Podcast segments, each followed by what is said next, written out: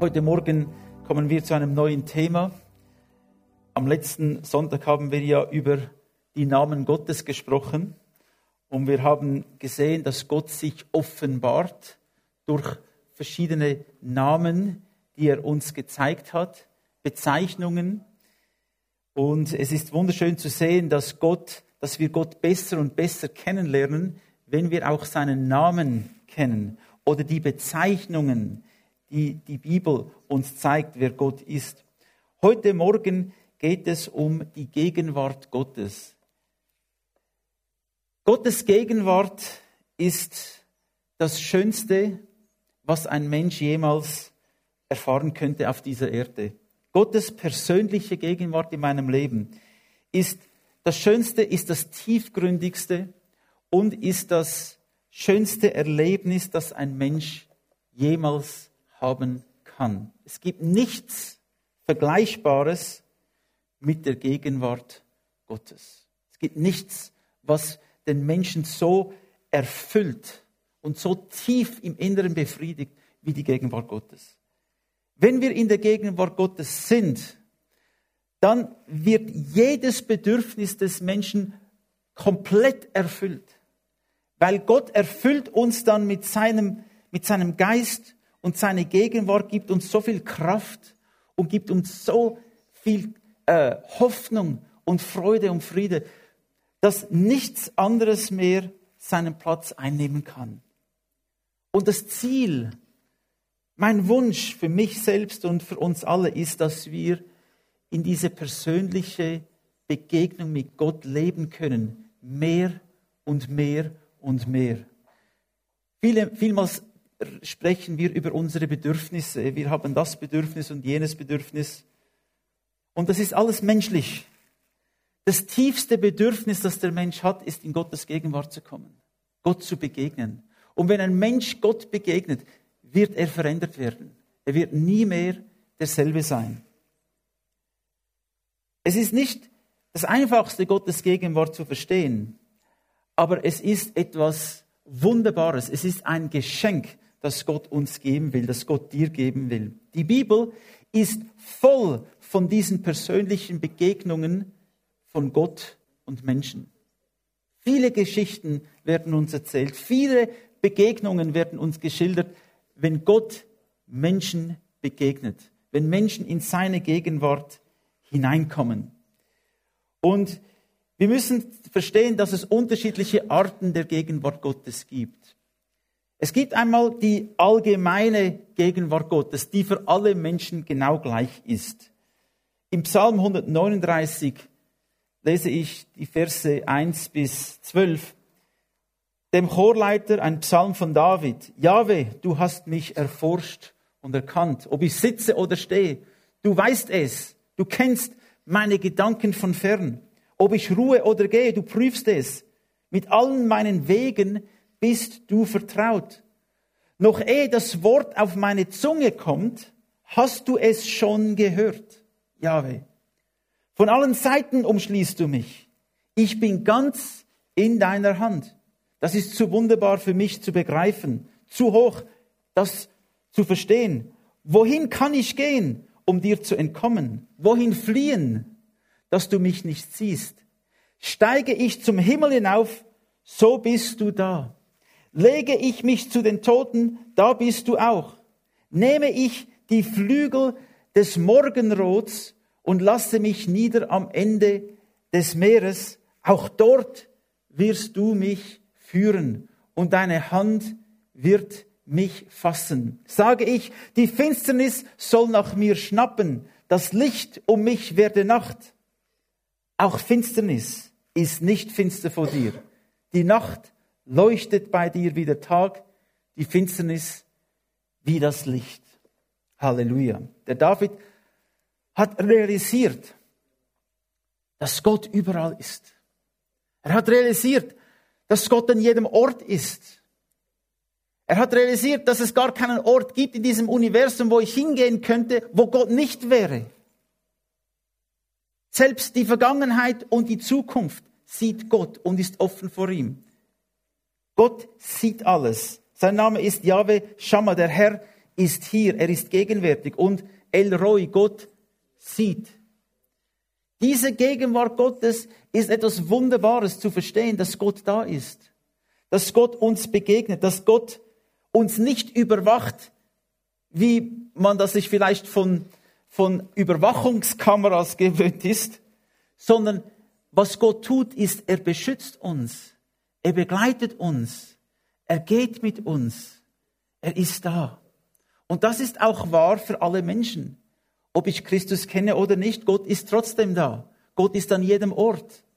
Und Gott sieht alles. Er sieht selbst in die Finsternis hinein. Und wie David sagt, selbst die Finsternis für Gott ist wie Licht. Es gibt nichts, das verborgen ist. Alles, was geschieht, sieht Gott. Alles, was geschehen ist und alles, was geschehen wird, sieht Gott. Er sagt, selbst das Wort, das ich noch nicht ausgesprochen habe, weiß Gott bereits schon. Er erkennt es. Er weiß, was ich in einer Woche von jetzt tue. Er hat das alles schon gesehen. Gott ist allgegenwärtig. Das ist eine Eigenschaft Gottes. Er ist allgegenwärtig. Und in, diesem, in diesen Versen lesen wir auch, dass der David verstanden hat, dass Gott ihn niemals verlässt. Dass Gott sogar selbst in uns lebt und durch seinen Geist uns führt. Er führt uns. Auch wenn ich am Ende der Welt bin, er führt mich. Auch wenn ich mich selbst gefühlsmäßig weit von Gott empfinde, wenn ich gefühlsmäßig denke, Gott ist nicht da, ist es nur eine Illusion, ist es nur ein Gefühl, aber nicht die Realität. Die Realität ist, Gott ist da. Er ist überall. Ich kann mich nicht seiner Gegenwart aus seiner Gegenwart fliehen. Ich will das gar nicht. Ich will in seiner Gegenwart sein. Aber das ist die Gegenwart Gottes, wo Gott überall ist, zu jedem Zeitpunkt. Und das ist die allgemeine Gegenwart Gottes. Und vielmals, wenn wir von der Gegenwart Gottes sprechen, reden wir von dieser Gegenwart. Gott ist da. Gott ist gegenwärtig. Er ist in diesem Gottesdienst. Er ist auch in allen anderen Gemeinden. Er ist gegenwärtig. Aber jetzt kommt ein anderer Aspekt und heute Morgen will ich über diesen persönlichen Aspekt der Gegenwart Gottes sprechen in unserem Leben. Denn es ist möglich, dass obwohl wir alle in der allgemeinen Gegenwart Gottes sind, dass Menschen in den Gottesdienst kommen und eine ganz persönliche Begegnung mit Gott haben, dass sie in der persönlichen Gegenwart Gottes sind, für sich persönlich. Es ist möglich, dass Menschen hineinkommen in einen Gottesdienst und so ergriffen werden vom Geist Gottes, von der Gegenwart Gottes, dass es ein ganz anderes Erlebnis ist, als wenn ein Mensch kommt und wieder geht und nichts empfangen hat, weil er diese persönliche Begegnung auch nicht gesucht hat, weil er vielleicht diese persönliche Begegnung, Begegnung auch gar nicht wollte. Nun, was ist denn die persönliche Begegnung mit Gott? Wie sieht das aus? Wie kann das aussehen? Wir lesen da ein Beispiel von Moses. Im 2. Mose, Verse, äh, Kapitel 19, Verse 16 bis 20 lesen wir. Im Morgengrauen des dritten Tages begann es zu donnern und zu blitzen. Eine schwere Wolke lag auf dem Berg und das überlaute Dröhnen des Schofar war zu hören. Das Volk im Lager zitterte vor Angst. Doch Mose führte es aus dem Lager heraus Gott entgegen. Am Fuß des Berges stellte, sie, äh, stellte es sich auf, stellten sie sich auf. Der ganze Berg Sinai war in dichtem Rauch gehüllt, weil Jahwe im Feuer auf ihn herabgekommen war. Rauch stieg auf von ihm wie von einem Schmelzofen. Der ganze Berg wurde von einem gewaltigen Beben geschüttelt. Das Dröhnen des Schofars wurde immer lauter. Moses, Mose rief und Gott antwortete ihm mit Donnerstimme. Dann stieg Jahwe ganz auf den Gipfel des Berges herab und rief Moses zu sich. Moses stieg hinauf. Das ist eine Begegnung, die alle unsere Vorstellungen überschreitet. Wenn Gott heruntergekommen ist auf einen Berg, das Volk war am Fuße des Berges, aber hat sich nicht getraut, hinaufzugehen. Moses allein hat zu Gott gerufen und Gott hat ihm gesagt, komm zu mir herauf. Wenn Gott kommt und wenn Gott sich offenbart in seiner Herrlichkeit, die Bibel sagt, schmelzen die Elemente.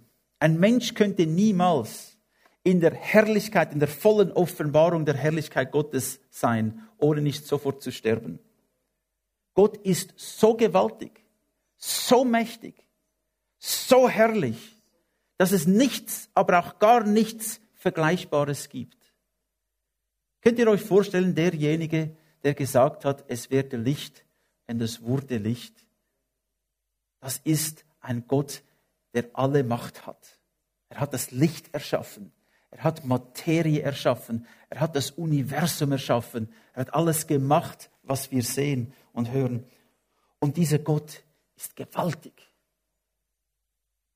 Selbst wenn Menschen Engel begegnet sind, die in der Gegenwart Gottes waren, nicht Gott, nur Engel, die in der Gegenwart Gottes waren, fielen die Menschen wie tot nieder, denn die Engel strahlten die Herrlichkeit Gottes wieder und sie konnten nicht einmal in den Gegenwart von Engel stehen.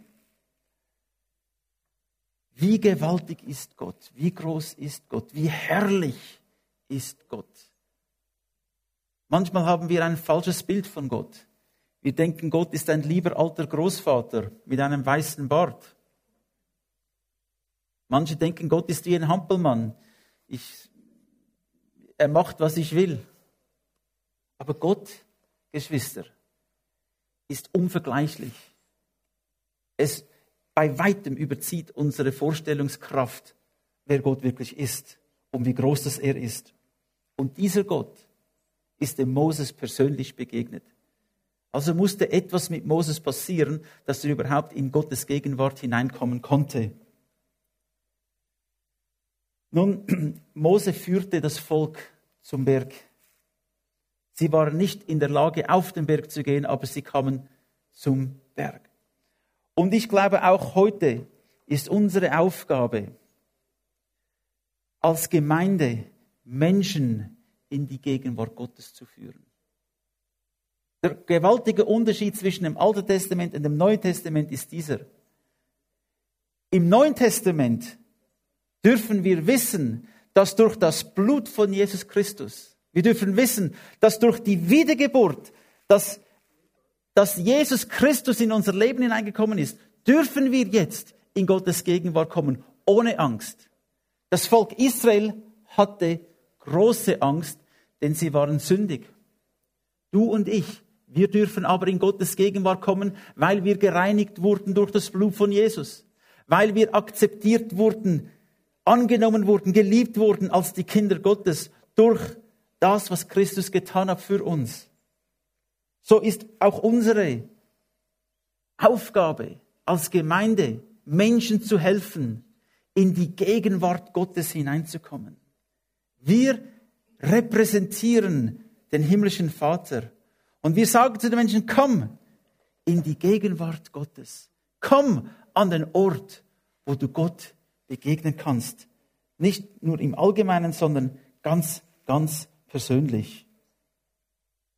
Wie gesagt, der natürliche Mensch ist nicht geschaffen für die Gegenwart Gottes, aber der geistliche Mensch, der Mensch, der Christus angenommen hat, der Mensch, der ein Gottes Kind wurde, der kann in Gottes Gegenwart, in die persönliche Gottes Gegenwart kommen. Eine andere Geschichte lesen wir im Jesaja. Jesaja hatte auch eine Begegnung. In dem Jahr, als König Usia starb, sah ich den Herrn. Er saß auf einem hoch aufragenden Thron. Die Säume seines Gewandes füllten den ganzen Tempel aus.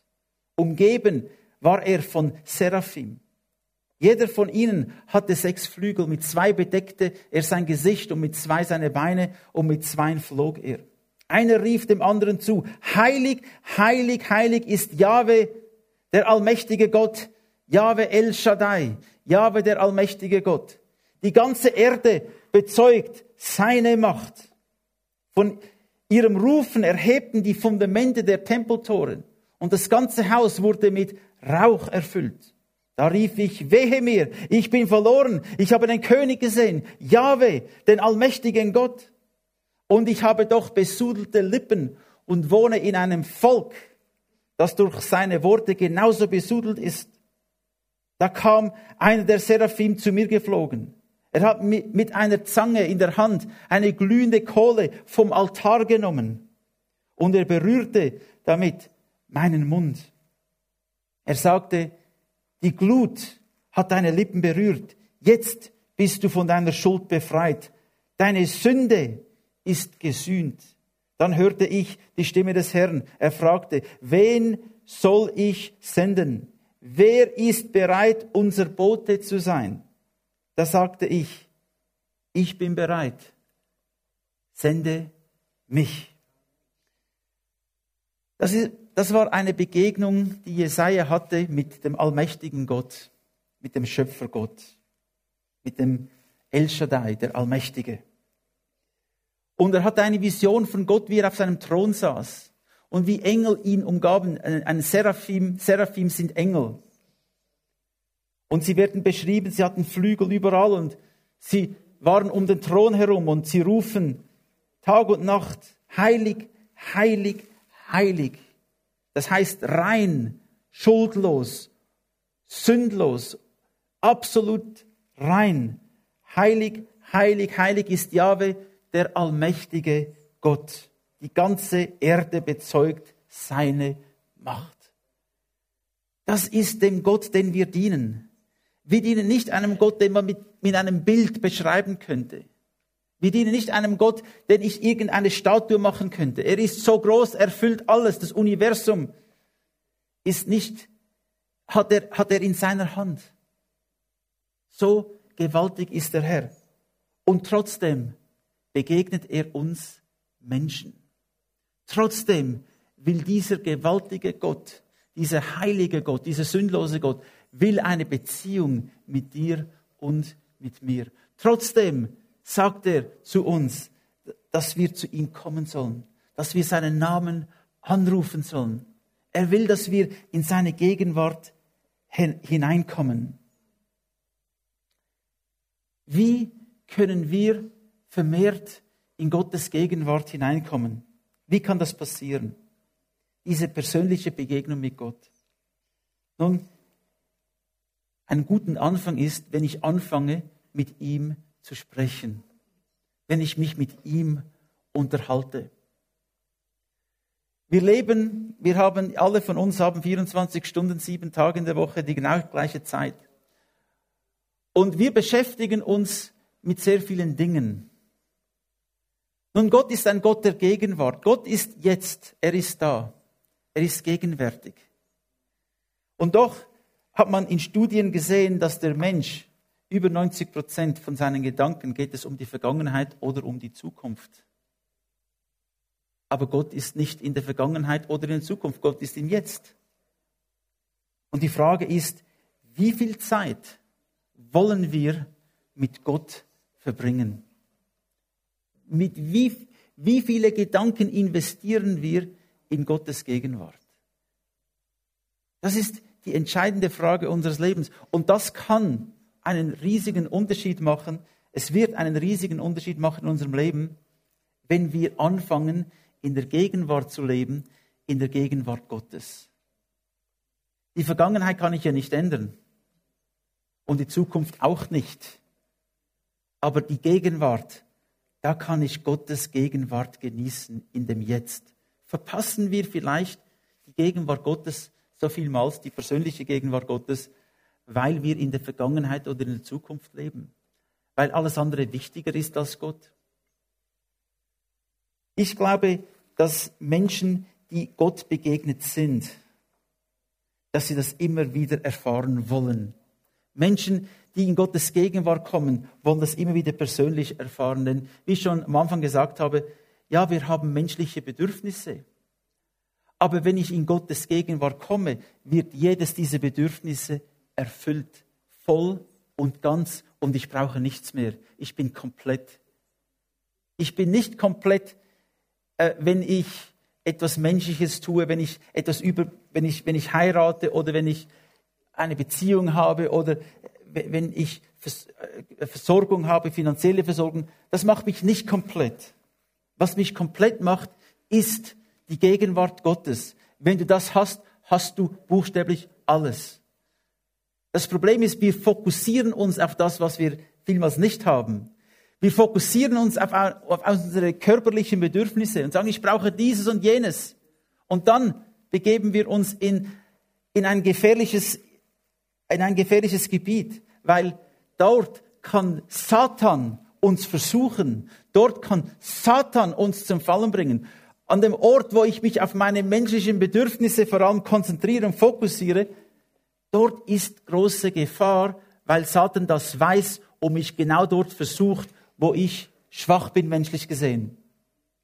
Wie können wir dem entgehen? Wie können wir Sieg haben? Wie können wir diese Bedürfnisse erfüllt haben? Wir haben sie erfüllt in der Gegenwart Gottes, Geschwister. Dort wird jeder Hunger gestillt. Dort wird jeder Durst gestillt. Wenn ich also anfange, das Wort Gottes zu lesen, wenn ich anfange auch zu fasten, ich sage, ich verzichte ganz bewusst auf Nahrung für eine gewisse Zeit. Das kann ein Tag sein, das kann eine Mahlzeit sein. Und ich will aber in dieser Zeit mich auf Gott konzentrieren. Wenn ich sage, mein Körper ist nicht derjenige, der regiert, sondern mein Geist ist derjenige, der regiert. Und mein Geist will Verbindung mit Gottes Geist. Der Mensch besteht ja aus Geist, Seele und Leib. Und wer führt dich? Oder was führt dich? Werde ich geführt vom Geist Gottes? Oder werde ich geführt von meinen Bedürfnissen, von dem, was ich nicht habe? Satan kommt und sagt, du bist nicht komplett und du hast das nicht und jenes nicht. Aber Gott sagt, ich bin alles für dich. Ich bin alles und alles. Und glauben wir, wenn wir in der Gegenwart Gottes sind, dass wir noch irgendetwas anderes wirklich brauchen? Ich bin davon überzeugt und habe es auch immer wieder selbst erlebt, dass wenn wir in Gottes persönliche Gegenwart hineinkommen, dass Gott alle unsere Zweifel nimmt und alle unsere Bedürfnisse erfüllt. Und jetzt ist der Kampf des Glaubens ist nicht ein Kampf gegen Menschen, sondern der Kampf des Glaubens ist, dass ich in Gottes Gegenwart bleibe. Das ist der große Kampf des Christen. Denn wir werden versucht, immer wieder auf das Menschliche zu sehen, auf das Fleischliche zu sehen, auf unsere Bedürfnisse zu hören. Und wir sind, wir werden versucht, von Gott wegzuschauen durch die Umstände. Aber Jesus sagt zu uns, dass wir zu ihm kommen sollen, dass wir in seiner Gegenwart bleiben sollen. Und dann hören wir auf, miteinander zu streiten. Dann hören wir auf, nach Dingen zu gelüsten, die Gott gesagt hat, wir sollen sie nicht nach, wir sollen nicht nach ihnen gelüsten wenn wir in Gottes Gegenwart hineinkommen. Wenn ich also anfange, mit ihm zu reden, das heißt auch Gebet, wenn ich anfange, das Wort Gottes zu lesen, dann können wir Gottes Gegenwart erfahren. Wer hungert, Jesus sagt, wer hungert nach Gott, der wird gesättigt werden. Wer sucht, der wird finden. Das hat Jesus uns versprochen. Wer bittet, dem wird gegeben. Bitten wir doch den Herrn, uns zu helfen, jeden Tag von neuem in seine Gegenwart hineinzukommen. Bitten wir doch den Herrn, dass er uns stillt, nicht mit Dingen, mit materiellen Dingen, sondern mit sich selbst, mit seiner wunderbaren Gegenwart. Bitten wir doch, dass er uns begegnet und wir Gemeinschaft mit ihm haben können. Sind wir bereit, Dinge aufzugeben, damit mein Geist offen wird und empfangen kann, was Gott hat. Manch, manche Menschen verpassen diese persönliche Begegnung mit Gott, weil sie so fest an Dingen anhalten. Sie halten fest an. Sie sagen, ich brauche das, ich will das, ich will das nicht aufgeben. Und es geht nicht einmal darum, ob das richtig oder falsch ist, das, was du behalten willst. Das ist gar nicht die Frage. Die Frage ist, wirst du alles loslassen, um Gott in seine Gegenwart zu treten? wirst du alles hergeben, um in seine Gegenwart zu kommen. Das ist der Preis, dass ich bereit sein muss. loszulassen, um Gott zu empfangen.